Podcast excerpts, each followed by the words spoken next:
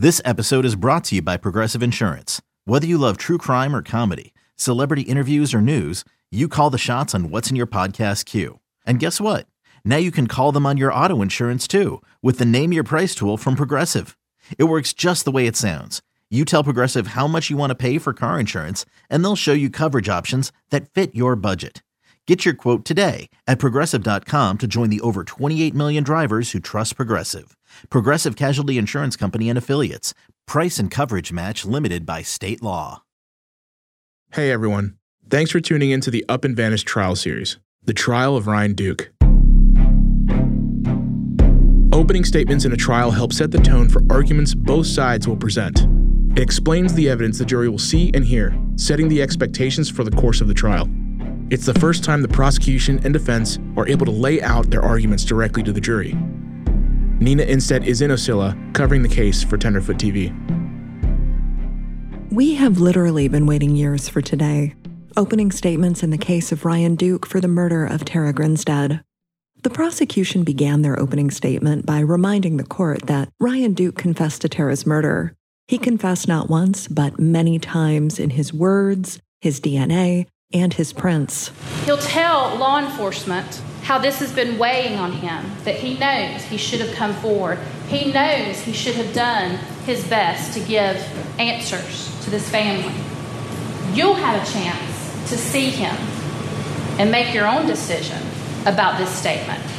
You'll hear from him out of his own words confessing to her murder. You'll see him on video confessing to her murder. And you'll see it in his own handwriting, confessing to her murder. Words are useless, but I am burdened with the guilt of murdering Miss Grinstead. I don't feel like I deserve to be free to breathe. I can't begin to comprehend the pain I have caused to her family and loved ones. I don't feel like I need to live with the pain I have caused. You'll have a chance to see that document that he wrote. Again, confessing to the murder of Tara Grinstead. He confesses that he's the one that brought the glove. The glove you'll hear about that has DNA, Tara Grinstead's DNA.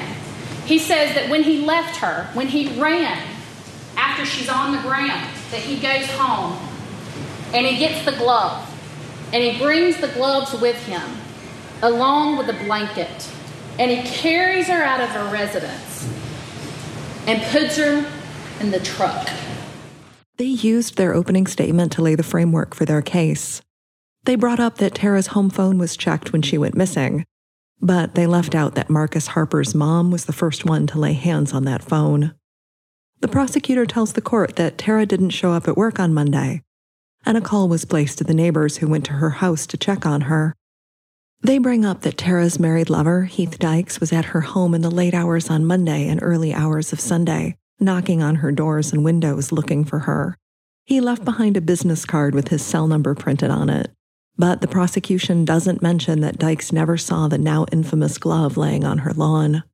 They talk about how Ocilla's police chief, Billy, responded to the scene himself, summoned by cell phone, but they don't mention that Tara's former boyfriend, Marcus Harper, works for him. Then they talk about finding DNA in the glove and fingerprints, but not who it belongs to. They are setting the stage for the next several days of trial and the witnesses that they will call to the stand. When the defense offers their opening statement, you can see the structure they are forming a protective wall around their client, a defense where the lock on Tara's front door couldn't be picked because she had a strong security lock. It's something similar to what you would see on a door in a hotel, one that can only be locked from the inside. If Tara were home, that security lock would be in place, keeping her safe. They want you to believe that she was home and that Ryan Duke broke into her home and harmed her. You look at the top lock. It's one of those hotel style locks. So when you go to a hotel and close the door, you can lock it. You can lock it from the inside so that nobody can get in, so that nobody can break in, so that you can't break in with a credit card. You can't pick that lock. This is the type of lock that if you're home and you have it on your door, the evidence is going to show you would lock it. And that Miss Grinstead would lock this door and would use that to lock the door.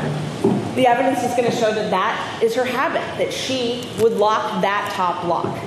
And so the version of events that the state has presented and will continue to present conflicts with this. The defense posits that Tara's car wasn't at her home on Sunday until the evening. You'll hear evidence that Sunday, her car was not there.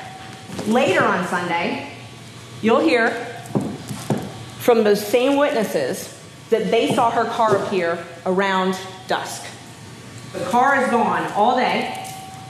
What does that tell you? Her car was not home on Sunday. And if Tara's car wasn't at the house, listeners, where was it? Where was Tara? You're going to hear that there was a lot of evidence taken in this case. There were over, and I had to write this down, there were over 117 swabs taken from Miss Grinstead's car. And why is her car important? Well, you're going to hear evidence that it wasn't there on this day. You're also going to hear evidence that it returned to her home and it was dirty. The tires were filthy. There was mud all over them. And that Miss Grinstead did not keep her car that way. So her car was always clean. So that was odd. Also, that the seat in her car was pushed all the way back. She was a tiny person. So the seat was pushed back for someone who was much bigger than Miss Grinstead. Evidence that her car was not there on Sunday and that someone drove her car. So, because of that, the police thought that was important and they swabbed her car. They took fingerprints and they took DNA swabs. Only seven of those were ever actually tested. Keep in mind, you and I don't know when Tara was murdered. The bits of her that were recovered were not enough to autopsy, meaning we have no time of death and no cause of death. The defense takes aim early. They're tackling the statement that Ryan made to the GBI. Then they point out that Ryan took a narcotic, a pain medication, prior to making his statement. Now, this is a subject about pain medication that they introduced to potential jurors during voir dire. They are going to present, we anticipate, a theory based on a statement that Ryan made to a GBI agent. The evidence is going to show that Ryan admitted that he had taken a narcotic, pain medicine, prior to that statement. The evidence is going to show that he was under the effects of this pain medicine. You'll see it. The state showed you a photo. You'll see it. They go after the glove, attempting to make it less of a smoking gun and more of a misleading piece of evidence that could not be fully explored due to limitations in DNA testing. This glove that didn't appear until Monday morning, the state cannot get Bo Duke's DNA off of that glove. You will hear evidence that they tried. You will hear evidence that they talked with the GBI and tried to make deviations, and you'll hear all about it, but tried very hard to change standards to get Bo Duke's DNA off of that glove. At best, it was inconclusive. What does inconclusive mean? You'll hear it means a weak match. It means they cannot get his DNA off of that glove. You'll also hear that that glove had at least three DNA profiles on it. Not two, at least three. We're going to talk about the phone records, especially the call that allegedly came from a payphone in Tara's home. Remember, a phone call is not proof that Ryan harmed Tara. Has submitted to you that the phone records are, are what they call guilty knowledge. That nobody knows about these phone records and they've been kept secret all these years, and so it's, it's sort of like this smoking gun. Well, two things I want to point out with that. First of all, Tara's phone records do not show a call from a payphone. Her actual certified phone records do not show that she received a call on October 23rd from a payphone. You'll hear from a detective that he looked at her phone on her caller ID and that he compared the caller ID time to his watch, and so he thinks it's accurate. But that call does not show up on her phone records. Now, the state is going to put in, we believe, evidence that someone used that payphone at around that time to call information. Okay? But it doesn't show up on her phone records. But I submit to you, what is the evidence that that phone call proves that Ryan harmed Tara Grinstead? It, it doesn't. It's not even accurate. Now they're asking Did the state strong arm the defendant into a confession? The defense tells the court that we're going to learn during testimony what really happened during the questioning of Ryan Duke. This glove you've heard about, this phone call you've heard about, the state in their opening said these are things that Ryan confessed to. Well, I'm going to read you some of what the evidence is going to show was said to Ryan when he confessed to these things. Listen very carefully during the interview of Ryan during the GBI interview. Listen very carefully to who introduces these smoking guns first. Because the state has submitted that they are evidence of guilty knowledge. Okay? Guilty knowledge would be, oh, well, only the person who did it knows about this. The gloves. Agent Shaldell, tell me about the gloves. I know there were some gloves at your house. Is that going to have your DNA, DNA on it? Ryan, it should. They were mine. Agent Sheldell keeps asking about the gloves. So you use the gloves when you move the body? Ryan, I don't even think I used them. Agent Sheldell, what did you do to clean up? You said you wore the gloves, right? No, sir. Agent Sheldell, when you went to clean up, you wore gloves. Ryan, no, sir. I never put gloves on. Agent Sheldell introduces the gloves. Ryan doesn't.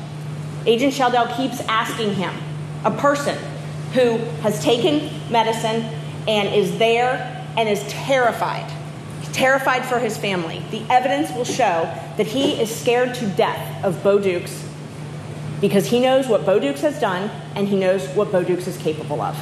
And he is there telling what he thinks he has to tell to protect his family. So when Agent Sheldell introduces the glove, at first, he says no, because he, he didn't. But after repeated questioning, he gives in. The phone call, this, this, this guilty knowledge phone call that's been kept secret all these years, who introduced it? Agent Shadell. Agent Shadell, did you ever make any phone calls or anything like that to the house? Ryan, no, sir. Agent Shadell, well, we know there were some phone calls that got made to her house. Ryan. Oh, yeah, that's when I called her. Um, I hadn't gotten her at that point. I was hoping she was okay. Well, how did you call? What did you do? Then Agent Shadell tells Ryan, I know you're telling the truth. At that point, he's introduced the phone call, and Ryan, at first, disputed it. And then when he says, Yeah, yeah, you're right, then Agent Shadell says you're telling the truth. Maybe investigator Shadell isn't the hero of this case after all. Did Ryan confess to murder in order to protect someone? What are you not going to hear? What else are you not going to hear? You're not going to hear any evidence that Ryan had his blood, semen, saliva, skin cells, prints, anything in that house.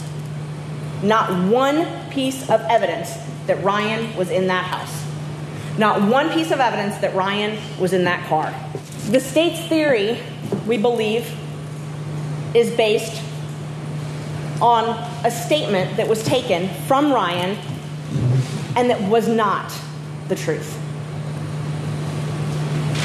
Does the state know the truth? We'll have to see at the end of this case if the state has presented any evidence that they actually know what happened in this case. But what we do know is that Ryan did not harm Miss Grinstead. And at the end of this trial, you will agree with us that Ryan did not harm Miss Grinstead, that he was not in her home, and that he did not assault her, he did not burglarize her. He's charged with burglarizing, he's charged with assault, that he did not do any of those things. As the defense continues their opening, we are reminded of how much there is in this case that we truly do not know. How many questions remain unanswered? The defense believes that this case comes down to power and influence. And in the courtroom, it's the jury that has all of the power and all of the influence. This case is about power and influence the people who have it and the people who don't have it. Ryan Duke has neither. He didn't have power and he didn't have influence. Bo Dukes has both. The state has both. And you're going to see that throughout the evidence in this case. What's great about jury service is that at this point, you all hold the power. You have the influence. And at the end of this case, we're going to come back up here and we're going to ask you to render a verdict. We're going to ask you to render a verdict that speaks the truth and that speaks justice for everybody involved in this case. And that verdict is going to be not guilty because Ryan Duke did not commit the crimes that he is charged with committing in Irwin County. He did not murder Miss Grinstead. He did not assault Miss Grinstead. He did not burglarize Miss Grinstead. He did not conceal her death in Irwin County. He did none of the things that he's indicted for. And you all will agree with us at the end of this trial. Thank you.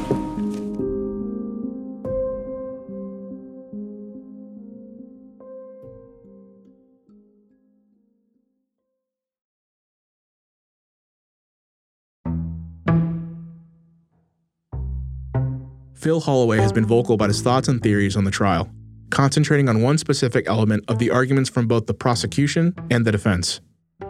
I think the opening statements were very good by both sides, but particularly what I was interested in was the opening statement by the defense because, you know, we've known for some time what the prosecutor's basic theory of the case was because let's face it, it's it's what was fed to them spoon fed, if you will, by by Bo Dukes, and it's based on almost entirely the alleged confession. And I, I hesitate to use the word confession. I like to call it a an incriminating statement. But I wanted to hear what the defense had to say about the allegation by them that it's a false confession, because in my opinion, and I've said this before, I said it recently, you know, as recently as CrimeCon, that this does bear a lot of the indicators of being false confessions. False confessions is something that we did a pretty deep dive into in Sworn season two, and even Ashley Merchant, who is Bo Duke's defense counsel, was was in that episode. So we explored false confessions. I know they're real the true crime consumer of true crime media, th- these people pretty much understand that false confessions are real. The defense is going to have to educate this jury that's probably not necessarily the average consumer of true crime media.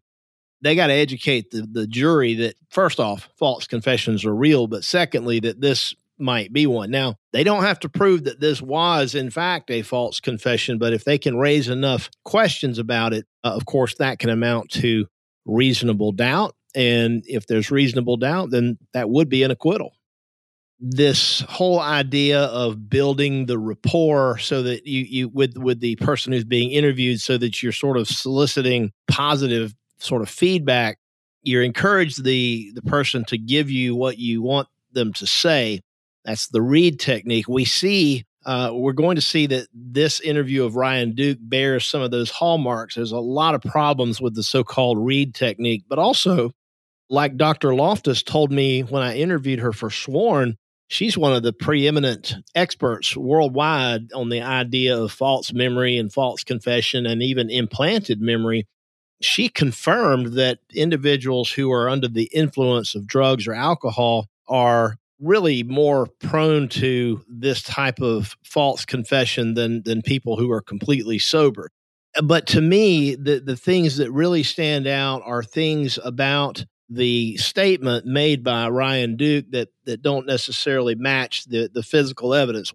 The GBI's summary of the alleged confession is, is one thing, but it's not the actual confession. So you want to hear and see exactly what words were used, how these things were elicited, and interestingly enough, and this is going to be big, we're going to learn that not all of the alleged confession was actually recorded. If you don't have a recording, then all you're left with is what the cops say happened and how it happened. And to me, someone who's naturally hardwired to question everything that I hear, I don't want to hear how you describe something. I want to see it for myself. And I want to make up my own mind uh, what weight to give it if it's not recorded, we can't hear exactly what was asked and how it was asked and under what circumstances. We're left with what Jason Shadell has to say. And he's not exactly an unbiased witness in the case. He certainly has an interest in this jury's verdict. So The fact that it's not recorded, by the way, is also another classic earmark of uh, false confessions. So we we the defense has a good bit to work with in this regard, but the incriminating statements made by Ryan are by far the worst thing that Ryan's got going for him. Fortunately, the defense has done their homework. They've got experience. They've learned and educated themselves about false confessions. They've got experts that they've uh, hired to to be consultants, and they're even on the witness list. And hopefully, we'll hear some testimony from them as well. That's what this trial seems to be about right now: is poking holes in the state's case, but also establishing that certain factual elements don't line up with what what Ryan told them happened, which they just assumed to be the gospel truth. Basically, the prosecution says, We got a confession case closed. Well, I can tell you from my own personal experience, I've won trials, not guilty verdicts, where there were statements that prosecutors called confessions that, uh, you know, juries just didn't buy. There's been plenty of cases uh, where people have allegedly confessed to something and then years and years later other evidence conclusively proves that they didn't do it. So it, it's a known phenomenon. It's counterintuitive. Why would you confess to something you didn't do? But hey, you know, it does happen. And it's not beyond the realm of possibility, particularly when you start adding in things like the lack of this thing being recorded, Bo Dukes basically feeding uh, Agent Shadell his version of the narrative, and then Shadell trying to get Ryan to uh, confirm those things that Bo says. Oh, and by the way, Shadell went out of his way to try to get Ryan to admit to strangling Tara, and, and he wouldn't do it, couldn't do it, and didn't do it. If I had any disappointments about the openings, and this would apply to both sides, I would have liked to have had the openings be just a little bit longer. Now, there could be perfectly legitimate strategic reasons for keeping it short and simple. I personally wanted to hear more about the, you know, the alibi. The defense has filed a formal notice of alibi. They said, you know, Ryan was home asleep in the trailer and it was Bo that left.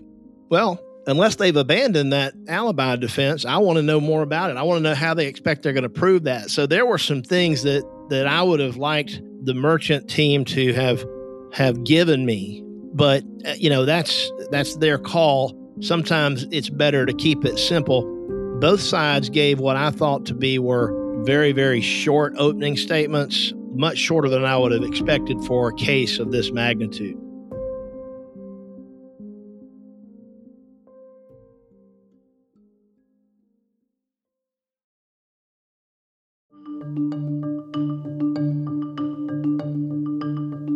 Miss Merchant completes her opening and takes her seat, the first witness is called. It's Tara's elderly father, Billy Grinstead. His testimony is brief, but it is powerful.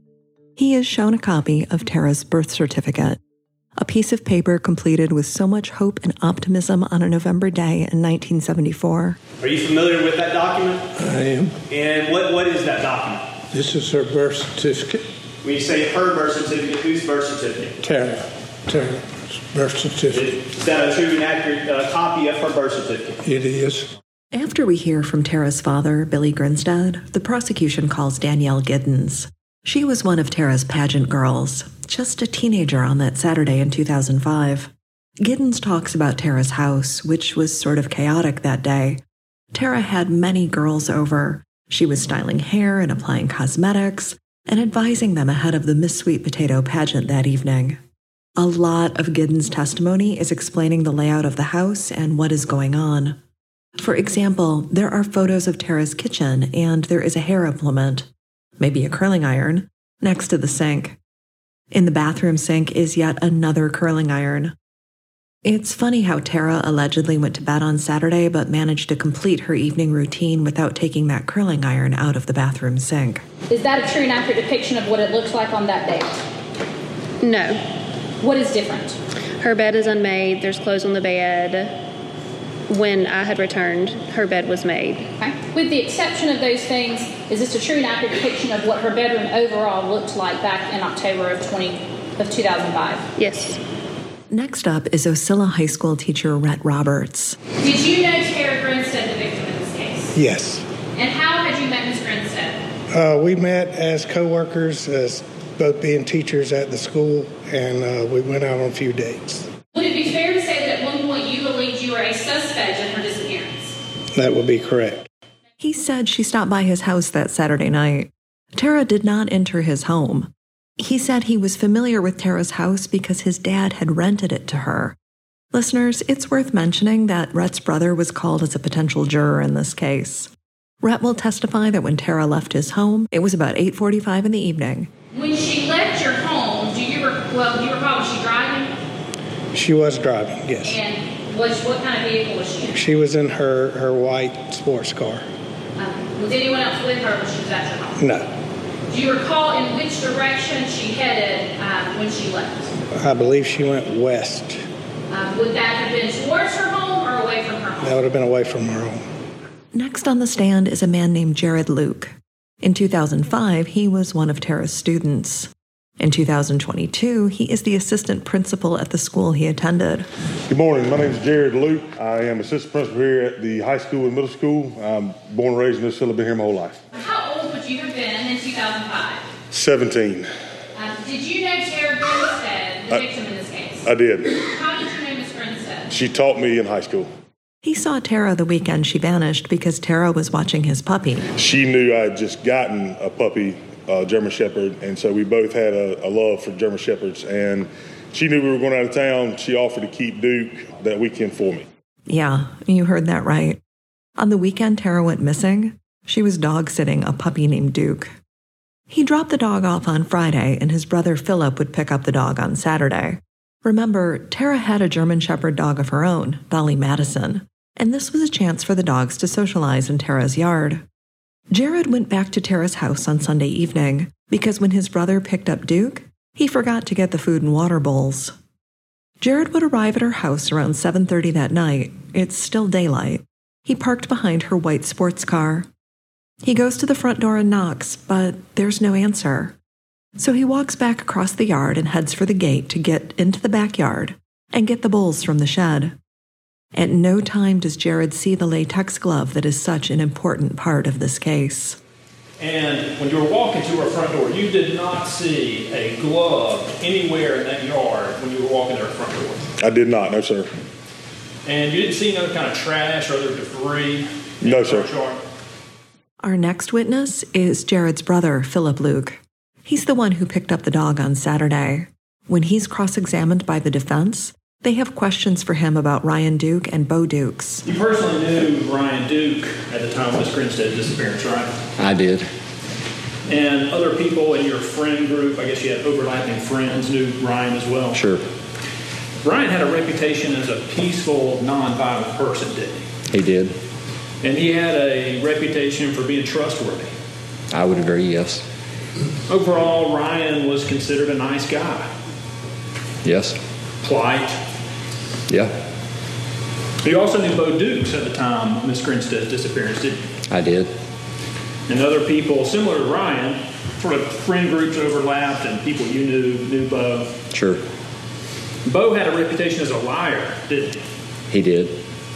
And as between Mr. Dukes, Mr. Mr. Ryan Duke, and Mr. Bo Dukes, Bo was considered the more dominant of, the, of those two individuals, wasn't he? He was. The prosecution objects to this line of questioning, but I think the message gets through. Ryan was a nice guy. Bo, on the other hand, Bo was trouble.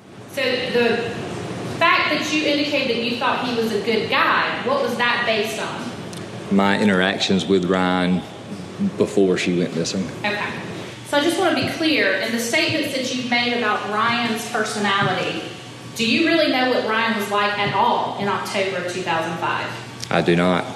Um, and as it related to his relationship with Bo Dukes, how would you describe their friendship? I would have described them as best friends. Then we have a witness that everyone has been waiting for. I know I was excited to hear him called to the stand Dr. Troy Davis. Davis now works near St. Augustine, Florida, but in 2005, he worked with Tara, and he may be the last person to see her alive before she came across her killer or killers. Davis talked about an incident that happened about a week or 10 days before she went missing. A day that Tara became so upset, I think it's fair to say that she was hysterical. Tara pulled her car to the side of the road and sobbed and sobbed.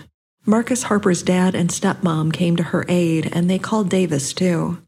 They drove her car home, and Davis carried Tara into the house. He stayed with her for half the night.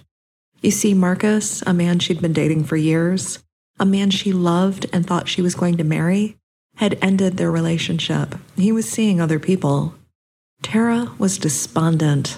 I was concerned about Tara. I'm, I'm not a mental health expert, but I, I was concerned about Tara. How did Tara wind up getting into her house that day? I carried Tara in after trying to talk her into going to that. Into that. She was very upset, very distraught. When you took Tara into her house, what did you do with her? We, I laid her on the couch, on her couch in her living room, because I was not sure about Tara at that point, where she wanted to leave, and we did not want her to leave. Now, listeners, we know that on Saturday night after the pageant, Tara stopped by the Davis home where there was a cookout. Davis tells the court that Tara took a phone call, which she ended with, and I love you. And she told me it was an old high school friend. What did I hear her say on the telephone? She had a conversation with someone, and at the end, she ended the conversation, I love you. That old high school friend was a man she loved, a man she was intimate with. It was her lover, Heath Dykes. Dykes will be our next witness. I'm James Heath Dykes. I work for the Perry Police Department. I run the Criminal Investigative Division. Perry is a community about 80 miles north of Tara's home in Ocilla. In 2005, he was a married father and a police officer in Perry. Were you married in, in 2005 when your relationship turned to a sexual nature? Yes. How often would you see her? Maybe twice a month. We spoke daily. Dykes tells the court that he last saw Tara on Wednesday, October 19th, 2005. The two had plans to see each other on Sunday, the 23rd, but those plans would never materialize. Now, Dykes lived almost 90 minutes away, and while he said he had plans to see Tara on Sunday, he didn't get up and head over. Instead, he went deer hunting in the morning, and in the afternoon, he took his children to a fall festival and went out for lunch. He tried to reach Tara and left her several messages. Then, Dykes said something that I found interesting. He said he called Tara's mom to ask if she knew where Tara was. Mom said no. Now, did Tara's mother know about their intimate relationship? I'm not 100% sure she knew the extent of it. She knew we were really close and real good friends. Okay. Well, we can't say for sure. I do find it interesting that he both had Miss Fay's number and that he was comfortable calling her to check in. He said that Tara seemed down or sad on Saturday and that he called her back just once to cheer her up. She was kind of down. Um, uh, she was, I don't know, kind of sad. I, I, and I, you know, tried to, you know, talk to her and, and cheer her up. You know, Yes. try to be funny with her. Basically, when we hung up the phone, uh, about five or six seconds later, after we hung up, I called her right back, and she answered the phone, and she, she seemed to be in a better mood. It'll be nearly 10:30 p.m. on Sunday when he decides to drive to Ocilla to check on Tara. I pulled up in the driveway and uh, it was late, probably around 12 a.m. I called Miss Fay and told her I was there. I went to the uh, front door, knocked on the door several times, walked around. The uh, dog was barking, and I walked around to the fence and patted it, calmed down. Then I walked back over to the uh, carport where a car was, and I put my hand on top of the car to see if it was warm, and it was cold. I tapped on the window up there, trying to see if, you know, put my knuckles and hit the window to see if, you know, somebody would hear me. I could see some ambient light in there, like a computer screen Yes, sir. uh, was lit up, um, like a screensaver was lit up, and I could see the ambient light in there, but that's all you could see. It was very dim. Yes, sir. And I just banged on it, trying to get somebody to come to the door because I was I was worried about something was wrong. I just knew it wasn't like her character to uh, not respond, not answer, uh, just completely go. Sunday, 7:34 p.m. Hey, Karen, yeah, please pick up the to get word about you now. Okay, just let me know you're all right. If you have, not like you, not tomorrow, okay? Hey, Karen, worried about you, and I called your mama now. She said she can't get hold of you either. You just let me know you're all right. I appreciate it. You know, just tell me you're okay. If you don't want to talk, that's fine. Let me know you're okay.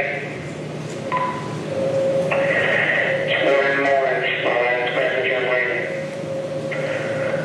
I want you to call and let me know you're okay. Pick up the phone if you're there. Call me.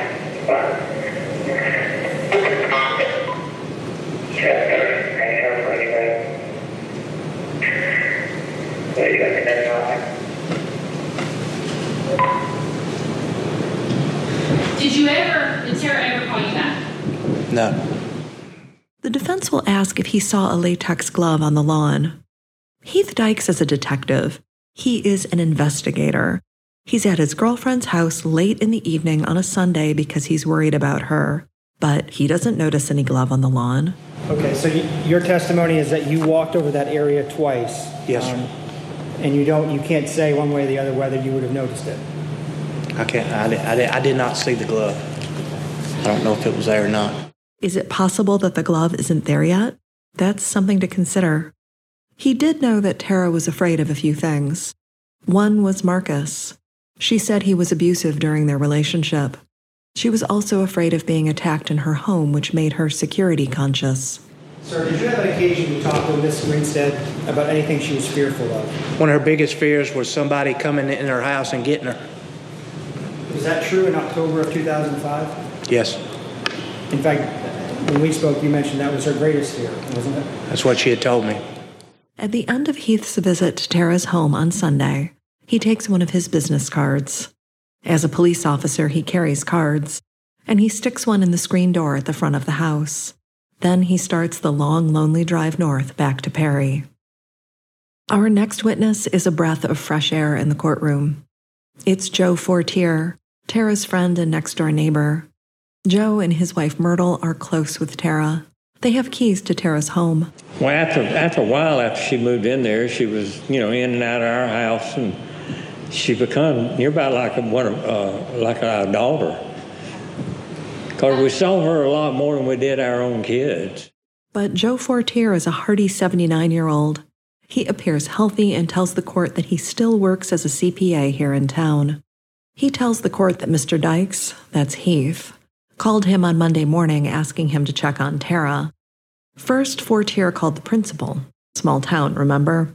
But he was out of town, so Fortier called the school and learned that Tara didn't show up. Then he called his wife, who was at work, and told her to come home. Myrtle is the one with the key to Tara's house.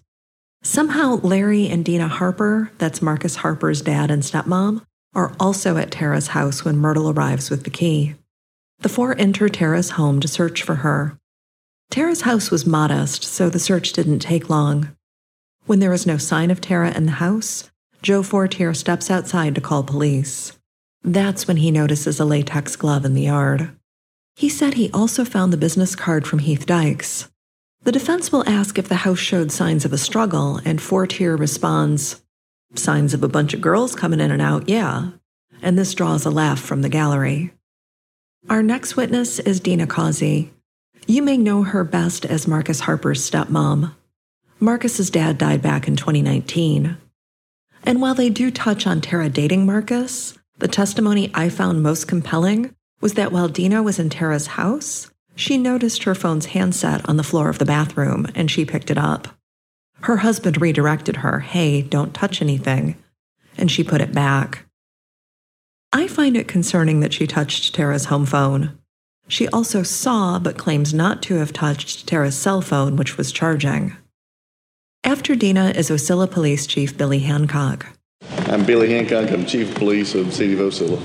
And how long have you been chief of police in Ocilla? 29 years and 10 months. Chief Billy, as he is affectionately known, has been the chief in Ocilla for nearly 30 years.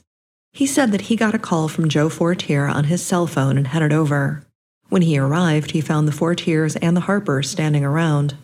He said that he called the Ocilla Police Department's one and only detective, Bill Bass. Tara's car was parked in its usual place, and there was a latex glove on the lawn. So you saw the glove twice while you were on scene. Yes, sir.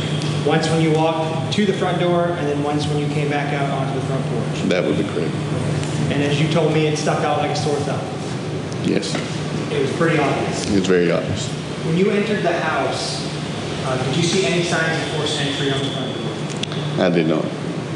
Uh, did the house otherwise look normal to you? Yes, based on what I was being told, I think it looked normal.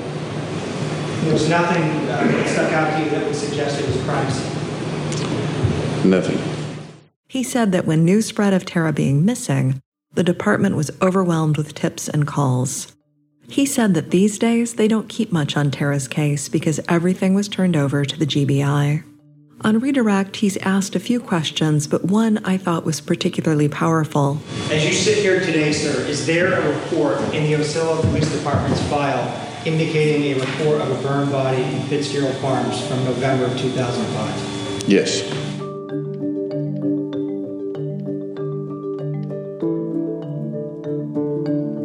Nina Innsted, our reporter down in Ocilla, joining me once again. Nina, h- how are you? How are things going? It's been a couple of days since we last spoke.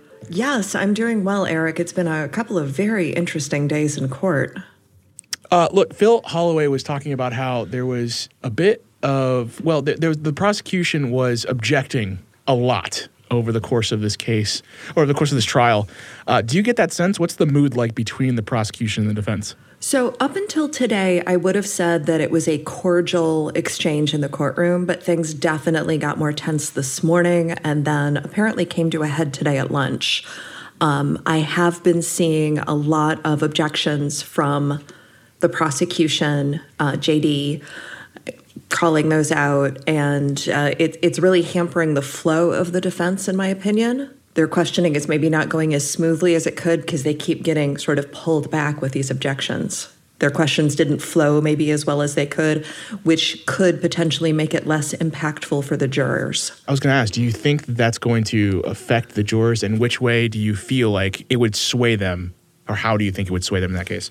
We've had a lot of repetition in court, a lot of witnesses. You know, earlier in the week, we were establishing photographs of Tara's house, photographs of Tara's yard, photographs of, of Tara's car.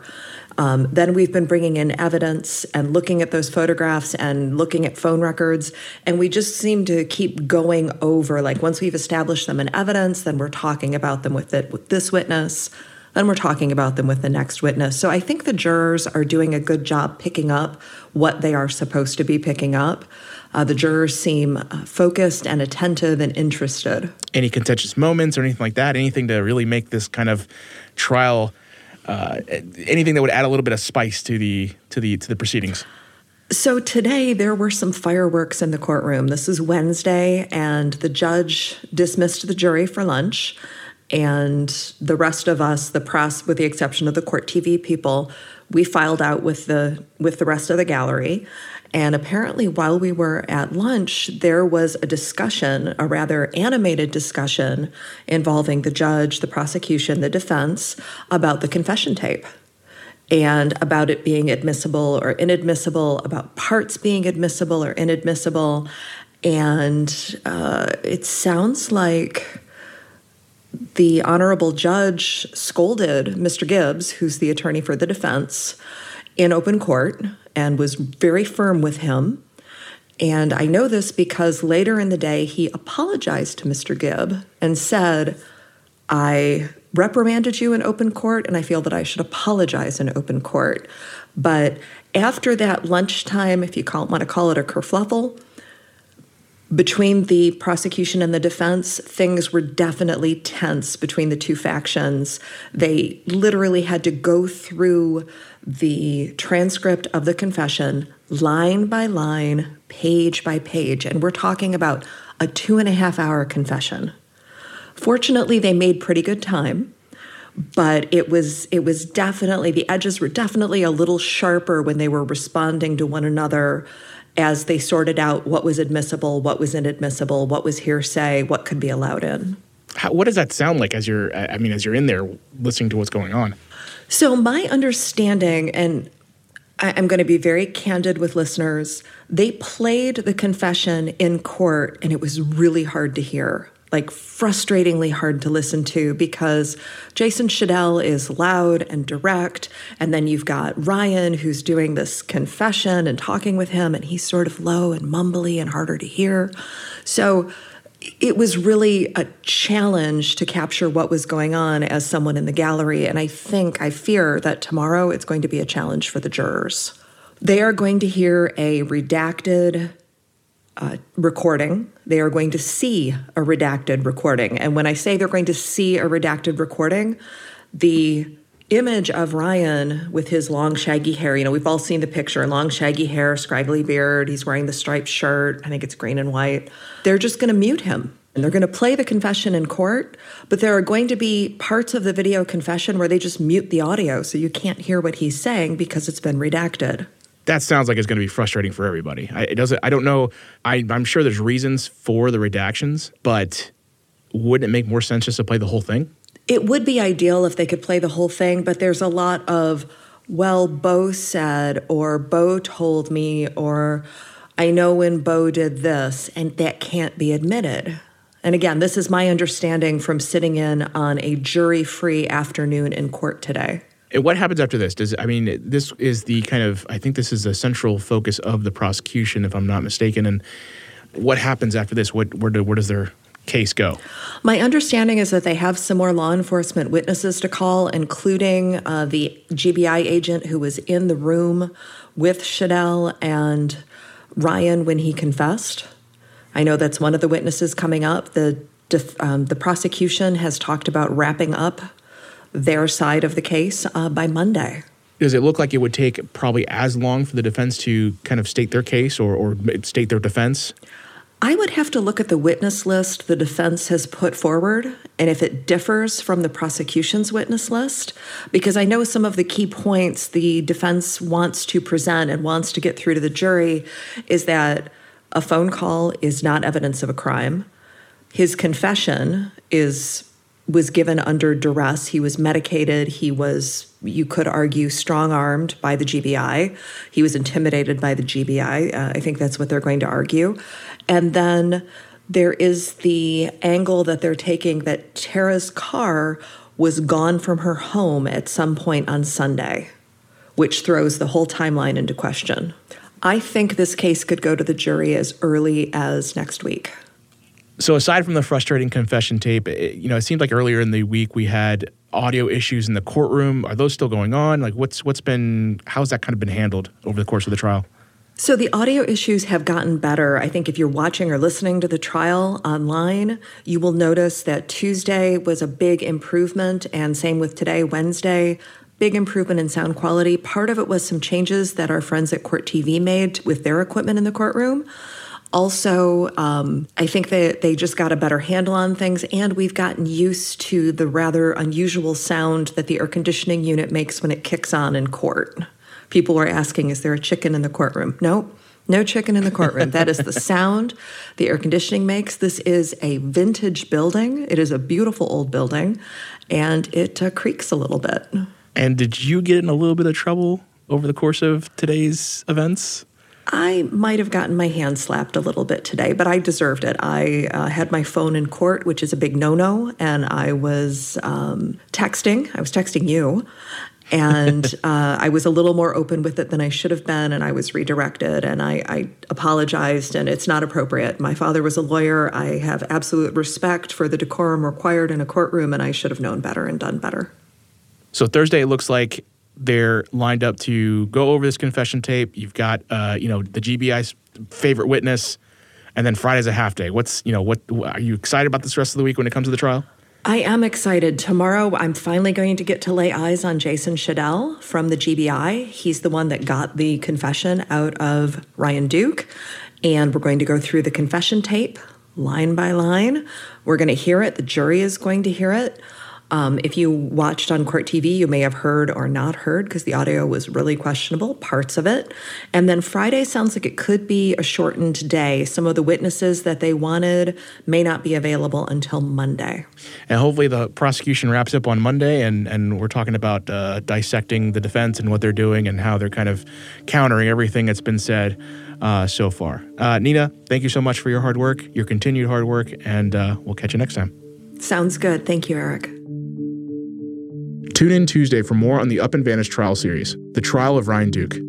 Don't forget to tune in to Payne's weekly recap every Friday on Tenderfoot Plus.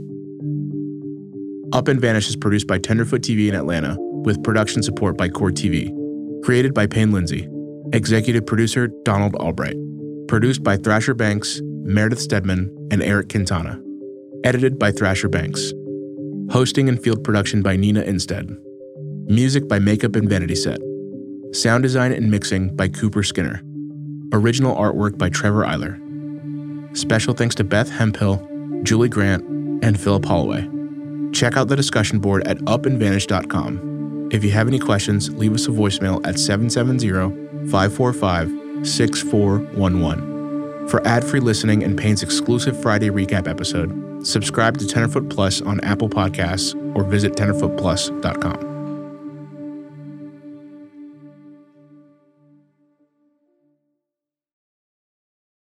You know that science solves crimes. Forensic science is exciting, challenging, and most of all, rewarding work. But there's a shortage of qualified individuals in this field. Hi, I'm Terry with Loyola University Maryland's Forensic Science Department. Loyola is one of the only colleges in the country offering advanced degrees in forensic pattern analysis and biological forensics. Our courses, taught by forensic experts, feature hands on training and small class sizes.